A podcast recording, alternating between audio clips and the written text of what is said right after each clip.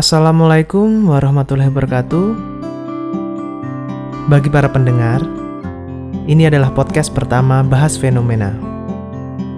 Secara jujur, langkah ini adalah awal keberanian saya mencoba untuk berbicara dan mengudara di khalayak umum untuk mengungkapkan opini atau pemikiran saya serta mendiskusikan hal yang selama ini kadang tidak bisa diperbincangkan face to face. Biasanya karena saya belum menemukan rekan sharing yang sepemikiran atau sejalur. Dalam podcast Bahas Fenomena, isi konten ke depannya harapan saya bisa untuk membahas hal-hal atau fenomena yang asik untuk dijadikan bahan diskusi, atau hanya sekedar berkelakar aja.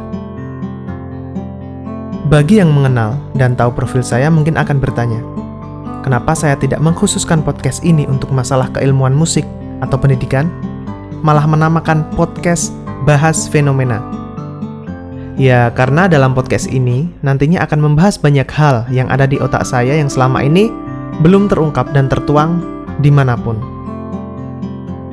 Selanjutnya, tipikal pembahasan dalam podcast ini nantinya akan ada yang santai, berkelakar, diskusi ringan, namun ada juga yang berat atau yang ilmiah.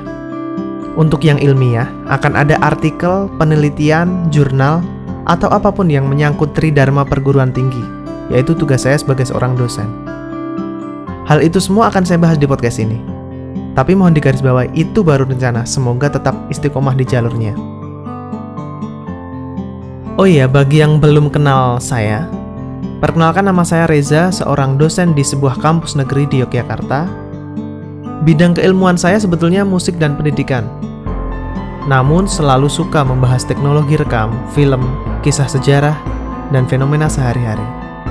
Nah, karena hal itulah nanti podcast ini akan berisi beberapa sub bahasan tersebut.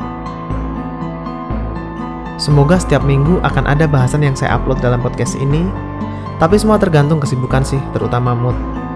Bolehlah bagi pendengar yang berminat untuk berdiskusi bareng atau ingin saya bahas suatu fenomena, bisa kirim ke email reza.k.sakti@gmail.com dengan subjek podcast. Oke, podcast pembuka ini saya rasa cukup. Mohon maaf bila banyak kekurangan dari segi berbicara atau kualitas audio. Saya juga masih dan akan terus belajar untuk podcast kali ini. Terima kasih. Wassalamualaikum warahmatullahi wabarakatuh.